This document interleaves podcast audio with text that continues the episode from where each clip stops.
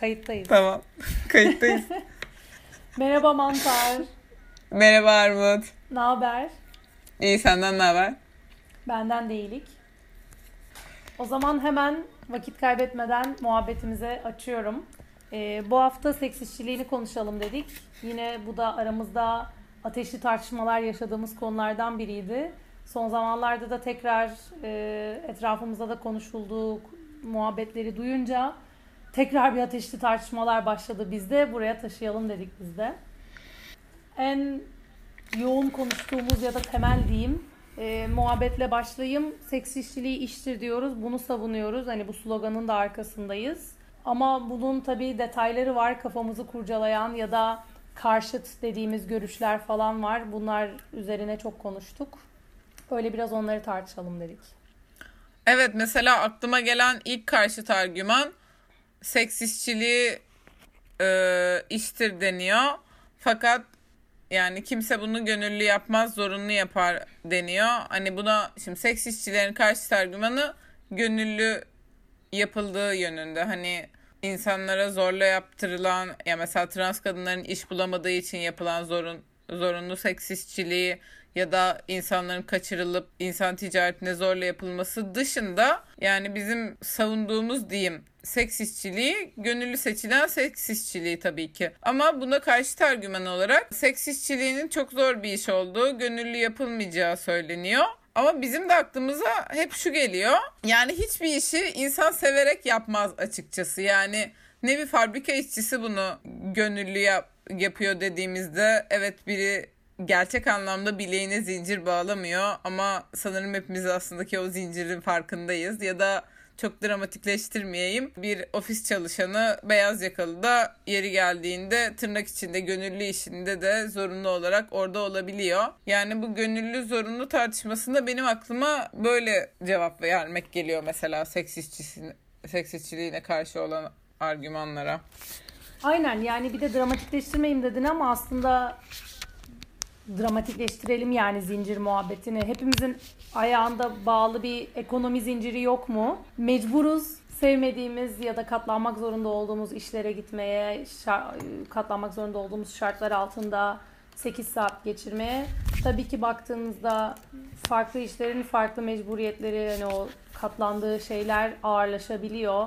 Biz 8 saat diyoruz beyaz yakalı olarak ama işte fabrika işçisininki, maden işçisininki 12 e, saatin üstüne bile çıkabiliyor. Seks işçisininki saati belli değil zaten. Artı bir de tabii ki daha ağır, daha zorlu bir işçilik asıl zaten tartışma ve bazen çarpıtıldığı nokta oradan çıkıyor. Evet daha ağır bir işçilik, tehlikesi daha fazla. Ekonomik güvencesi yok, sağlık hakları güvencesi yok. O açıdan daha zor bir iş olduğu kesin. Ama diğer işçilik türlerinden temel olarak ya da ilkesel olarak farklı gör, görülmesinin sebebi ahlakçılığa gidiyor. Tam da o muhabbeti tartışırken zaten bizde e, kafalar iyice uçuyor. Evet. Bu demin söylediğinle ilgili bir şey söyleyeceğim. Özellikle güvence olmaması konusu. Yani şöyle diyebiliriz bence. Hani fuhuşun özellikle de rahat koşullarda yapılmaması gerekir. Çünkü yani fuhuş hepimizin güvence altında yapabileceği bir şey olsaydı belki de bunu daha çok kişi seçerdi. Daha kolay bir para kazanma yolu olarak görürdü. Yani fuhuşu böyle biraz tükaka yapmanın yolu da onu aslında her şey olduğu gibi merdiven altına itmek, bunu yaşam tehliken olan bir konuma sokmak olabilir diye düşünüyorum. Yani bu fuhuşun şu an tehlikeli olması tesadüfi değil diye düşünüyorum. Bu ahlakçılığın bir sonu olarak düşünüyorum. Senin bana geçenlerde paylaştığın bir metin vardı bir kitaptan alıntı. Orada da böyle bir muhabbetten bahsediyordu yazar. Hani kendisi belli bir dönem seks işçiliği yapmış bir kadın biraz anılarını biraz görüşlerini anlattığı bir metin. Orada şeyden bahsediyordu. Bize öğretilen bu işte kızlar dikkat edin her zaman tehlike altındasınız. Erkekler cesetlerinizi sever Hani şeyden bahsediyordu işte çok yüksek miktarda ücret teklif eden erkeklerin ilanlarını gördüğünde korkmuş bu bir tuzaktır beni öldürecek kuyuya atacak falan. Hani hı hı. hep gözümüze öyle bir korku da üretiliyor. Eve kapanın ya da işte makbul olun. Seks işçisi makbul olmayan kadındır. Şey muhabbetine dönüyor işte su tesisi su yolunda kırılır Kesinlikle. Ben de o zaman hiç durmadan başka bir konu açayım. Şeyden bahsedecektim de yani bu seks işçiliğine karşı çıkan argümanlardan bir tanesi de hani siz bu seks işçiliğini savunuyorsunuz. iyi hoş güzel. Ama bir yandan da e, burada bir sömürü mevcut. Yani bunu şeyden ayırmadan söylüyorlar ama diyelim hani tamam kabul ettik. Banka işçisiyle aynı. işte maden işçisiyle aynı. Banka işçisi. Okey. ee, ve yani banka işçisi o da. Yani bu işçilerin hepsi sömürülüyor ve siz bu işçiliği savunduğunuzda şey diyorlar işçinin emeğini satma hakkını da savunuyorsunuz. Yani ben biraz buna da kızıyorum mesela çünkü yani ortada var olan bir gerçeklik var ve bu buna karşı çıkanların sosyalist devrimi henüz gerçekleşmedi ve yarın da gerçekleşecek mi onu da bilmiyorum. Ve bu olurken yani bizim seks işçisi arkadaşlarımız her gün öldürülmeye devam ediyor. Yani bu yani buna bir hani çözüm bulmaya çalışmamızın böyle akı Uf, aa, bilmiyorum. Ya demek Öyle. istediğini Öfke, anlıyorum. öfkemi al devam et. Evet çok öfkelendim haklısın. O demek istediğini anlıyorum yani belli şeylere ilkesel ve ideolojik olarak karşı çıkıyoruz ya da tartışıyoruz. Tartışmaya çok okeyim açıkçası ben de çok tartışalım ki bilinç yükseltelim, tartışalım ki e, yanlış bildiklerimizi ortaya çıkaralım ya da işte bize toplumsal olarak e, kodlanmış olan şeyleri ortaya çıkaralım istiyorum. Ama diğer tarafta dediğin gibi o devrim gerçekleşmeyecek ya da gerçekleşecek diyelim tırnak içince gerçekleşecek diyorum. Hani o bugünden yarına gerçekleşmeyecek. O gerçekleşene kadar ne yapacağız? Siz bizim şu anki sorunlarımıza bir cevap verin dediğinde o sosyalist söylem biraz havada kalıyor, suya düşüyor ya da. Orada mesela senle daha önce aslında tartıştığımız bir şeydi. Şimdi seni kızdıracağım belki biraz. O sosyalist söylem dedik ya. Orada beni hep düşünmeye çok çeken bir muhabbet dönüyor. İşte patriarkaya ve işte feminizmin bunu nasıl savunduğuna ya da bütün feminizm için konuşamayalım ama işte belli bir feminizmin nasıl konuştuğuna atıfta bulunuyorlar. Oradaki güç dengesizliği patriarkanın zaten yarattığı mesele tabi bu arada işi çok heteroseksist bir e, seks işçiliği bakış açısıyla değerlendirmiş oluyoruz bunu söylediğimizde ama işte patriarkanın yarattığı dengesizliğin bu kadınları mecbur konuma sokması, aslında o yüzden de orada özgür iradeden bahsedilememesi falan muhabbeti var. Ona o anlamda katılıyor gibi hissediyorum ama diğer taraftan yine az önce söylediğimiz şey çıkıyor. Hani pardon da zaten hangi işçinin özgür seçimi var o işi yapmak için? Artı diğer taraftan bedenini kullanarak para kazanmak ve eğer zaten böyle bir patriarkal e, düzen varsa erkeklerin ortaya koyduğu belli bir ne denir buna avantaj, ihtiyaç olarak adlandırdıkları bir şeyden yararlanmak ve bunun üzerinden para kazanmak neden sorun oluyor? Orada da işte o zaman ahlakçılık giriyor. Ya ben şöyle düşünüyorum. Hani bu seks işçiliği patriarkanın bir sorunudur. Erkek müşteridir, kadın seks işçisidir argümanına bir kere başından karşı çıkıyorum. Senin de dediğin gibi bu heteroseksist bir bakış açısı.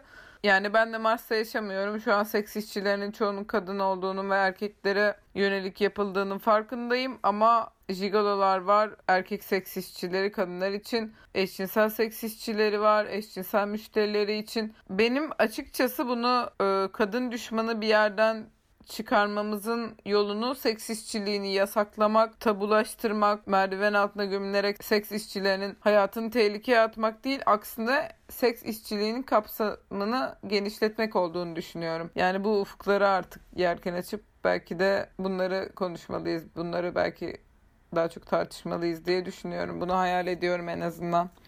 Evet haklısın yani seks işçiliği bütün bu patriarkal veya kapitalist ilişkilerden dolayı böyle gelişiyor. O zaman hadi bunu tamamen reddedelim ya da karşısına duralım demek bize gerçekte bir fayda sağlamayacak. Faydayı geç gerçekte bir karşılığı olmuyor yani. O yüzden tabii ki regülasyon. Bir de diğer taraftan şey var. Şimdi bu söylenirken hep şey diyor deniyor. Özgür seçimi yapan kadınlar çok azınlıkta ya da işte işçiler, kadın erkek queer her neyse çok azınlıkta deniyor. O yüzden hani çoğunluğun içinde olduğu duruma bakılmalıyız deniyor. Tabii ki buna bir bakıma yine benim kafam karıştıran ya bir dakika ya buna hak vermeyecek miyiz bunu bir konuşalım falan dediğim bir mevzu. Ama gerçekten bunu da %100 bu, şekilde arkasında durarak söyleyemiyorum. Çünkü regülasyonun yanı sıra zorunlu yapan insanları bu zorunluluktan kurtarmak için ayrıca bir hareket yapılması gerekmiyor mu? Yani bu insanları zorunluluktan kurtarmanın gereği seks işçiliğinin tamamen ideolojik kavramını sorgulamak mı? Katılıyorum ve yani tabii ki de gerekiyor. Ya aklıma yani yine benim başka işçilik örnekleri ve başka çok kötü koşullar altında çalışan işçi örnekleri geliyor.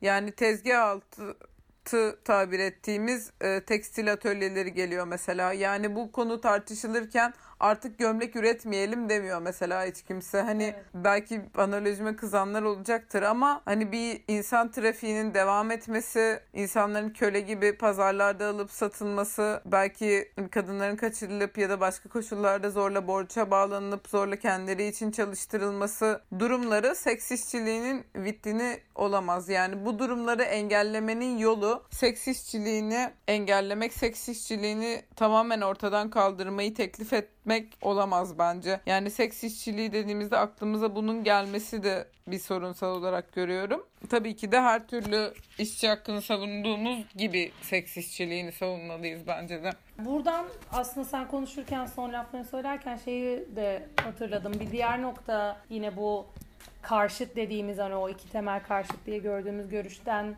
işte sosyalist dediğimiz taraftan çıkan laf şey oluyor. İşte bu iktidar ilişkilerini güç eşitsizliğini vesaireyi görmezden gelip sadece işin alışveriş anına odaklanmak. Seks işçisinin müşteriyle yaptığı anlaşma, işte hizmet ve para e, değişiminin, alışverişinin olduğu ana odaklanarak bunu bir özgür seçim ve liberal bir mevzu olarak tanımlamak yanlıştır diyorlar. İşte onu yaratan şartları ve iktidar işsizliklerine bakmak zorundasınız diyorlar. Çok da yanlış gelmiyor bunu böyle düşündüğümde, bu şekilde okuduğumda, söylendiğinde. Ama yine az önce tam da söylediğimiz şeye bağlanıyor. İktidar eşitsizliklerini ben... bitirmeye neden odaklanmıyoruz da alışveriş mevzusuna odaklanıyoruz o zaman? Hani anlatabiliyor muyum? Ee, yani bu alışveriş devam evet. etsin ama biz oradaki eşitsizliği bitirelim. Gerçekten özgür bir seçim olmasını hani vereceğimiz savaş iktidarla olması gerekiyor. Tabii kesinlikle yani bir insanları seks işçiliğe ne zorlayan durumların ortadan kaldırılması için niye savaşmıyoruz? Hani bu çünkü sen seks işçiliğini yani ortadan kaldıramazsın zaten hani dünyanın en eski mesleği ama bunu e, o diyelim o hayali bir dünyamızda ortadan kaldırdık. O zaman bunun yerine başka bir şey olacaktır yani. Hani bu dediğin gibi asla çözüm değil. Belki eşitlikçi bir ilişki nasıl kurulabilir bu tartışılabilir. Ve bir de yani bu mesela iktidar ilişkisi deyince aklıma gelen bir şey. Şey diye bir argümanı var mesela seks işçiliği yerine fuhuş yaptırılan diye bir hmm. özellikle yani bu şimdi seks işçiliği bizim söylemimiz tabii ki de bizim buna karşı çıkanlar yasaklama isteyenler fuhuş der hep yani seks işçiliği demiyorlar. Aklıma şu geliyor bizim hep sloganımız vardır ya patronsuz pezevenksiz bir dünya hmm. istiyoruz sloganı. Yani bizim bu zaten e, seks işçiliğindeki ısrarımız diyeyim. Hani onları kızdırmak için bile bile böyle söylüyorum. Buradaki ısrarımız yani bu yasaklamaya karşı oluşumuzdan yani kötü bir işleyişi varsa bu seks işçiliğinin yapılışının kötü düzen devam etsin diye değil. Yani şu an o pezevenkler seks işçilerini sömürüyorsa hayır bu sömürü düzeni devam etsin demiyoruz. Yani biz bu sömürü düzenini destekleyen bir şeyin zaten arkasında değiliz. Bunu başka bir türlüsü nasıl mümkün diye düşünmeye çalışıyoruz. Aynen. Ya bu çok konuyu dağıtmış gibi olmak istemiyorum. Beni geri Hadi al dağıt. ama çok bana dağıt. iki saattir aklımda şunu hatırlatıyor bu radikal feminizm tartışmaları var ya çok eskiden gelen işte erkeklerle ilişki kurmak feminizme ve işte kadın yüklenmesine karşıdır. İşte erkeklerle cinsel ilişki kurduğunuzda onları içinize aldığınızda e, egemenliklerini kabul etmiş ve güçlendirmiş oluyorsunuz falan filan. Resmen onun kadar hani uçuk ve radikal görünüyor. Kusura bakmayın radikal hani bu bu mevzuya da çok radikal ve uçuk dediğimi ama ben öyle görüyorum onu da yani. Bu arada e, bu demin işte alıntı yaptığımız yani biraz bahsettiğimiz kitap Virgin Despentas'ın bir kitabı ve orada da bu seks işçiliği işte anılarını anlattığı ve teorisini kurduğu makalenin adı da düşmanla yatmak. Yani bu dediğin radikal feministler zaten hani düş erkeklerle yatmayı düşmanla Aynen. yatmakta. Hatta yani aslında çok da yani ana metnin. Evet evet. Yani hiç de tesadüfi bir yerden aklına gelmiyor. Yani seks işçiliği savunduğumuzda bize bir düşmanla yatmak hani orada düşman hani radikal feministlerde erkekti. Burada da genel bir sistemle el sıkıştığımız söyleniyor ve ona onunla suçlanıyoruz aslında. O yüzden de düşmanla yatmak kavramının aklına gelmesi hiç tesadüfi değil bence. Aynen doğru söylüyor değil sanırım yani gerçekten çünkü son bir 5-10 dakikadır e, bir daha bir daha aklıma geldi yani konuyu değiştirmeyin bu lafı etmeyin dedim ama gerçekten aklıma gelip duruyor yani gerçekten ona çok benzettim. O yüzden de insana şey geliyor nasıl söyleyeyim ütopik veya biraz fazla geliyor yani o fikirler. Ee, o zaman sana şöyle bir şey söyleyeceğim. Ütopik deyince aklıma geldi. Bu şey diyenler var. Şimdi bu şöyle yasaklansın, böyle fuş, bilmem ne var. Bunları bir kenara aldım. Bir de şunu diyenler var. Şu an cinsel özgürlüklerin olmadığı, baskılandığımız bir dünyada yaşıyoruz. Sekse özgür bir şekilde erişimi olmayan, özgür aşkı yaşayamayan insanlar seks işçiliğine gidiyor. Yani bu yasaklayıcı söylem değil ama şöyle bir ütopya kuranlar da var. Ee, özgür aşk olsa, özgür cinsellik olsa seks işçiliğine gerek kalmaz. Hadi biz o dünyayı kuralım. Yani gerek kalmasın seks işçiliğine. o dayanamadı. Ne, ne diyorsun bu konuda? Ya en başta şey soruya soruyla karşılık vereceğim. Bunu neye dayanarak söylüyorlar, ne hayal ediyorlar diye düşünüyorum her seferinde bunu duyduğumda. Yani gerçekten Hadi şaka bir kenara ben gerçekten aradaki bağı kuramıyorum. Çünkü böyle bir dünyada herkesin herkese evet diyeceğini, herkesin istediği gibi seks bulacağını, ya hadi herkesin evet dediğini geçtiğim, bulduğumuz seksin istediğimiz gibi çıkacağını falan nereden biliyoruz? Aynen. Ya bu arada küçük bir itiraf. Çok eskiden daha küçük yaşlarda bunu hayal etmiş olabilirim. Yani seks işçiliğine keşke gerek duymasak falan. Ama bu biraz şey stigmasından da kaynaklanıyor. Yani sekse para veriyorsan kötü bir durumdasın. O kadar düştün ki hani o kadar kimse Tabii. seninle seks yapmak istemiyor ki gidip sekse para verdin stigmasından kaynaklanıyor. Aynen abaza değil mi? Evet yani o yüzden hani bu böyle kötü bir durum işte cinsel özgürlük olursa gerek kalmaza yönelten bir düşünce akışı. Ama benim de cevabım şu yani yani bu illa yani dediğin gibi hani herkes herkesde olmak zorunda değil. Ayrıca benim özel bir zevkim olabilir. Biri de bunu yaparken bunu bedava yapmak istemeyebilir yani. Tıpkı kimsenin bana bedava kahve yapmadığı ya da bedava hamburger yapmadığı gibi. Yani bunları hakikaten zevkine yapıyor kahve yapan. Zorunluluktan kahve yapan da vardır ya da çok sevmeyerek yapan vardır. Zorunluluktan yapmıyordur da böyle bir dakika sanat gibi kahve yapan vardır diyelim. Bak sanat gibi yapana daha çok para verirsin yani o şey, üçüncü nesil kahveci falandır mesela. o ayrı bir konu onu kapitalizm bölümünde konuşalım. ee, tamam olur konuş. Olur. Üçüncü nesil kahveci podcastimiz için beklemede kalın. Bir dakika sürdü Nescafe içiyorlardı.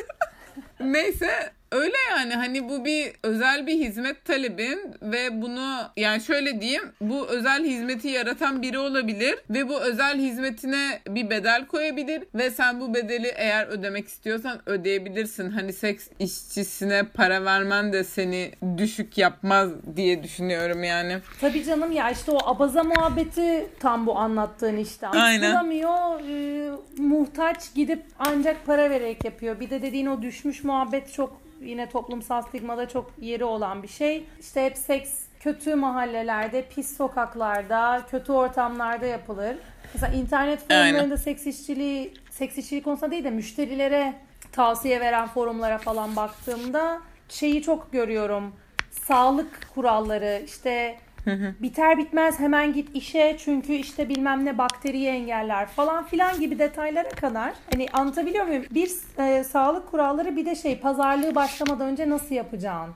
Evet. Söğüşlenme evet. diye. Öyle, öyle bir mantıkla da veriliyor. Hep böyle bir tehlikeli, pis, kötü. Ama bir de diğer taraftan işte şey var. Bu cinsel devrimin olduğu dünyada pis kötüyü bir kenara koy. Zaten pis kötü olmasına gerek yok olmamalı. Ama bir de herkesin seks bulabileceği ne garanti? Hani herkes herkese evet Aynen. demeyecek yani. Ve dediğin gibi özel hizmetler meselesi var. Ne dominatrixler var. Dünya para versen hani hakkını verdim diyemezsin yani hani. Aynen. Ya bu arada ya evet ya olay seks bulmak da değil. Hani bir şununla şunu yapmak istiyorum meselesine Tabii döndüğünde canım. çok Ya daha de- tatlış olacaktır. Aynen bir de yani özel hizmetler dedik ama şey de var yani bu arada dominatrix'i parasız bulamayacaksın ya da işte belli özel fantazileri, istekleri ya da ne bileyim bu duygusal e, e, istekler de olabilir. Belli özel detayları parasız bulamayacaksın diye değil ama bulunamayabilir. Sonuç olarak bunun e, paralı yapan birine gitmek ihtiyacı ya da isteği hasıl olabilir. Bazen şey de var yani ya evet sürekli seks buluyorum normal şartlarda ya da genel olarak ama bugün şu an gidip de Tinder'ı açıp ya da bara gidip biriyle uğraşasım yok. Kolay yoldan biriyle seks yapmak istiyorum da denebilir. Ya ya da karşılıklı bir şey yaşamak istemiyorsundur ve yani biriyle bir bedelsiz seks yaptığında işte beldesiz koli diyelim. Ha. E bu karşılıklı bir şey ya hani senin ona karşı bir sorumluluğun var, onun sana karşı bir sorumluluğu var falan. Hani bu, bu böyle bir ikili ilişki içine girmek istemiyor da olabilirsin mesela. Doğru doğru söylüyorsun. Ütopyamız ne kadar güzel ya. Bu arada yine Ütopya'dan bir dakika çıkmak istiyorum. Evet, Çünkü şeyden de bahsetmek mi? istiyorum. Yani şey dedik hani bu abaza muhabbete e, seks bulamadığı için gidiyor. Ama yine de bu tabii ki de şey yani biraz gizli kaçak göçek yapıldığı takdirde erkeklerin başına bir şey gelmiyor. Yani seks işçisine giden erkeğin hatta toplumumuzda sırtı sıvazlanıyor. Ama hani jigoloya giden kadın yani ben hayatımda tanımadım diyeceğim. Çünkü bu dillen ya eminim tanıdığım biri gidiyor. Şey anlamında tanımadım. E, bu dillendirilemediği için hani bu herkesin bildiği sırlar anlamında altı kişiden biri yapar ama hangimiz o denir ya onun gibi bir şey. Yani bu tabii ki de genel olarak stigma kalksın diyoruz ama bir yandan da seks talep etmenin kadınlar için de bu yüksek sesle söylenebildiği bir yer olmalı artık yaşadığımız yer. Ne diyeceğim bilemedim. Evet işte. ya aslında evet güzel bir muhabbeti açtım. Bunu unutuyordum konuştuk ama bunu düşünmedim şu an hiç. Hep erkeklerin müşteri olma senaryosu üzerinden konuştuk ama ve bütün bu senaryoyu konuşurken şeyi de hep konuştuk. İşte kadının toplumsal normlarda nasıl konumlanmış olduğunu aslında ima etmiş olduk. Ama bunun bir de madalyonun diğer yüzü olarak kadınların hizmet verme normlarının hani toplumsal rollerinin dışında kadınların bunu talep etme, seksi talep etme ya da cinselliği isteme, bunu arzu duyma haklarının da silinmiş, görmezden geliniyor olduğunu hiç konuşmadık. Hakikaten çok haklısın. Hatta kadın erkek Kesinlikle. ikiliğinden çıkalım. Bir de bunun queer, çeşitlilik ya da işte gay, lezbiyen falan versiyonlarını düşünelim diyorsun ya hani büyük ihtimalle vardır etrafımda ama duymadım, bilmiyorum, tanışmadım. Ben de öyle tanışmadım. Kesinlikle. Bu lafı hiç duymadım yani. Ya kesinlikle yani kadınların seksi istemesinin ne kadar zor yani bunu yüksek sesle toplum içerisinde dile getirmesinin zor olduğundan bahsediyoruz. Çünkü yani benim gözle gördüğüm en iyi hali erkek seksistçilerinden de artık bahsediyoruz ve bu bahsettiğimiz erkek seks, seksistçileri erkeklere hizmet eden gay seksistçileri hani lezbiyen seksistçilerinden kadınların kadınlara hizmet verdiği seksistçilerinden bahsetmiyoruz Türkçe olarak. Hani artık bunları da konuşalım istiyorum ben açıkçası. Haklısın. Lezbiyen Haklısın. görünürlüğü açısından. Çünkü şu bir yalan yani yapın zaten biz biliyoruz diyeceğim. Evet biz biliyoruz da kadınlar daha sekse ihtiyaç duyar, erkekler daha fazla sekse ihtiyaç duyarı. Şeyde lezbiyen gay öznelinde bu iki yüzlülük ve yalan ikiye çarpılıp devam ediyor. Gay erkekler daha çok seks yapar, lezbiyenler seks zaten yapmaz falan. Onlar nasıl yapıyor ki gibi bir şeyle daha da devam ediyor. O yüzden de mesela lezbiyenler için seksistçiliği ya da lezbiyenlerin seksistçiliği hiç konuşulmuyor. Haklısın konuşulmuyor. Bir yandan sen Hadi bunu konuşalım. söylerken şeyi düşündüm. Ya gerçekten inanamadım sanırım. Hakikaten var mı ya lezbiyen seks işçisi falan diye onu düşündüm. Hani o kadar duymamışız, o kadar tahayyül etmediğim bir şey sanırım. Bir de diğer taraftan şey düşünüyorum. İşte arzı az dolayısıyla talebi de az. Artı talebinin az olmasının belki başka sebepleri de olabilir falan. Bütün bunları düşünürken de şu sonuca da vardım bir yandan. Bunları bir mesele olarak ya da bu insanları bir özne olarak konuşmamız illa sayılarından mı ileri gelmeli? Yani az olması yok saymamız ya da daha az önemli saymamızı mı gerektiriyor? Ya kesinlikle hayır. Zaten e, ben gerçek sayının olduğunu asla inanmıyorum ama hani bu bir Amerikan araştırması vardır ya eşcinselleri yani açık olmasa da o araştırma için en azından söylüyor ama çevresine kapalı. Dünyada yüzde on olarak ifade ediyorlar. Hmm. Ya bu arada bence ha çok bayağı büyük gülüyorum. Yüzde on ne yani saçmalama. Hangi araştırma? ya bu bayağı eski zaten de hani bu şey gibi ya da hani daha tıbbi olduğu için çok kolay rakam verebileceğimiz araştırmalar şeyden durumlardan bahsedelim. Mesela interseksüel hani yıllarca sayı olarak az olunduğu için hani cinsiyet kategorisine bile alınmayıp sadece bir genetik bozukluk kadın olamama erkek olamama üzerinden tanımlandılar. Yeni yeni bunun aktivizmini yapıyoruz. Bütün dünyada yeni yeni yapabilmeye başladık. Tam da dediğin gibi bir şeyin azınlıkta olması onu daha az konuşmamız anlamına gelmez. Zaten ben genel olarak hani kapitalizmde de bu arz talep meselesinin aldatmacı olduğunu düşünüyorum. Hani bu özellikle yaratılan bir şeydir. Bu talep de arzda yaratılan bir şey. O yüzden kadın seks işçilerinin erkek müşterileri için hizmet verdiği yerlerin açılması da zaten ah halkımız bunu talep ediyor üzerine değil yani böyle bir sistem yaratıldığı için böyle devam ettiğini düşünüyorum. Tabii canım halkımız bunu talep ediyor ya takılacak olsak zaten mesela şeyi hatırlattın bana. Geçen sene falan da sanırım Gaziantep'teki genel ev kapatıldı ve devletin söylemi şeydi. Şey, halkımıza, kültürümüze uygun değil. Ya uygun değil de yıllarca işlettiniz, yıllarca insanlar gitti. Hani bu halkımız talep etmiyor falan filan biraz ayak yani işte hani o söylemler dediğin gibi biraz üretilen ya da manipüle edilen söylemler yani.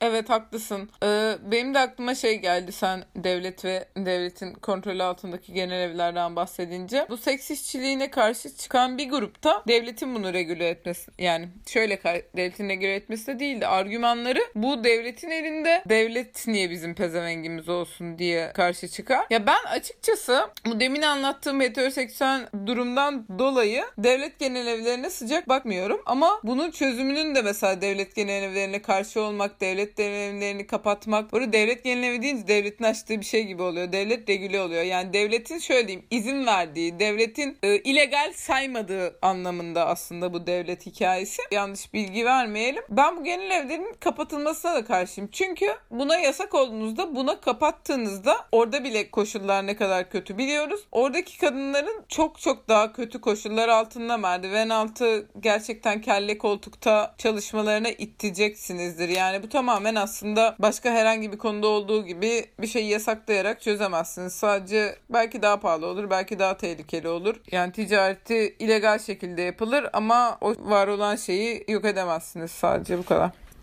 Aynen ben de sana katılıyorum. Hani bu genel evlerin kapatılması tamamen e, orada çalışanların şartlarını daha da kötü hale getiriyor tabii ki şeyde değilim. %100 devletin inisiyatifine her şeyi bırakalım. Bu şey mantığında değilim yani hani devlet babamız bizim için kararları versin değil tabii ki. Biz devlete bir etki mekanizması yaratacağız, bir baskı kuracağız. Devlet bizim için var, biz devletiz falan hani halk olarak biz devletiz. Doğal olarak o yüzden de devlet kafasına göre açıp kapatamaz oraları yani e, o anlamda inisiyatifine bırakmamalıyız, öyle bir şeyi kabul etmemeliyiz diye düşünüyorum. Tam da tersi açık kalmasının da ötesinde oradaki şartların daha da iyileştirilmesini gözetmeliyiz. Yani düşük kadınlar buralara düştüler. Genel evlerde şehirlerin dışında olsun, pis yerlerde olsun. İşte e, gerekli e, şey sağlanmasın, doktora erişim, yasal haklara erişim sağlanmasın. Bu insanlar vesika dediğimiz resmen utanç belgesi olarak algılanan bir şeyin altında çalışsınlar. Ona da dönüşmesin yani. Aynen yani çok güzel söyledin Vesika gerçekten de bir utanç belgesi hani de bazen tartışmalar o kadar geriye gidiyor ki biz gidip o geriden toparlamak zorundaymışız gibi hissediyorum. Bizden kastım sadece ikimiz değil tabii ki de hani son tartışmalarda mesela Pembe Hayat'ın açıklaması gibi yani. Daha bir yasaklansın falan dendiği için biz neden yasaklanmasını açıklamaya çalışıyoruz. Halbuki utanç belgesi çok beğendim yani bence de öyle şey diyecektim keşke onu tartışabilseydik şu an yasaklansın söylemi olmasaydı da hani bu neden utanç belgesi, neden tekstilçiler utanmak zorunda, bunu iyileştiremez miyiz? Kanundan bahsetmiyorum bir de hani hepimizin toplumsal algısında belki arkadaşlarımızla konuşarak, çevremizle konuşarak gibi yani. Ya o utanç meselesi zaten yasayla da bir nevi el ele giden bir şey gibi görüyorum. LGBT haklarında da diyoruz ya hmm. tamam toplumsal normları, algıyı, kültürü değiştirmeye, etkilemeye çalışıyoruz. Ama yasal hakları kazanmak bunun önemli bir adımı, önemli belki bir nevi temelini sağlıyor mu diyeyim, bir, bir önemli bir desteğini sağlayan bir şey. Aynı şey burada da yani bir şeyi suç olmaktan çıkardığınızda artı öznelerin yasal haklarını verdiğinizde, kabul ettiğinizde bu insanların hakları olduğunu o zaman toplumsal normlarda da insanların böyle gerinerek ama yani o da orospu falan işte vesika falan gibi boş laflar hani pis laflar etmesinin gerçekten önüne geçirilmiş oluyor. Ben biraz şey bir şeyle kapatmak istiyorum o zaman. Evet toplumun belki biraz marjinal bir kesimindeyiz. Yani kötü anlamda söylemiyorum. Bizim için zaten onurdur. ama e, azınlık anlamında söyleyeceğim. Yani ama iyi bir şey olarak iyi bir şeye de vurgu yapacağım. Biz mesela orospu fobi diyoruz yani bu seksistçiliği karşıtı söylemlere. Bence böyle bir terim alıp orospuyu sahiplenerek kullanmamız ve bu terimi üretebilmemiz ve bunu sahiplenip için doldurmamız hareket açısından çok önemli ve bunun yaygınlaşması da çok önemli. Bir bakıma en azından bizim aramızda hareket içinde yaygınlaştığını düşünüyorum. Biraz da evet yani orospu hala Türkiye'nin belki %98'i için küfür ama bilmiyorum bir şekilde yayılacağımızı düşünüyorum. Evet yine sana katılıyorum. Evet ya özellikle kelimelerin içini boşaltma, anlamını değiştirme bence çok etkili de bir yöntem. O yüzden ben de çok seviyorum. Ama onun yanı sıra gerçekten bu hak savunuculuğunu yapmak hepsi el ele giden bir şey zaten aslında. Böyle yani bugün de dağınık bir şekilde konuştuk. Sanırım bizim tarzımız çok da dağınık bir şekilde konuşmak. Biraz da dağınık konuştuk çünkü işin çok da teorik ve işte solcu falan geyiklerine girmek istemedik. Biraz daha kişisel olarak neleri tartışıyoruz onlara değiniyoruz çünkü hepimizin ortak derdi biraz daha gündelik sohbetler içerisinde bunları nasıl algıladığımız, e, bütün bunları konuşurken ne farkındalıklar yaşadığımız. O yüzden böyle sohbetimizi sizle paylaştık. Evet, teşekkür ederiz. Ee, bir sonraki bölümde görüşmek üzere. Görüşürüz mantar. Görüşürüz Armut. Bay bay. Bay bay.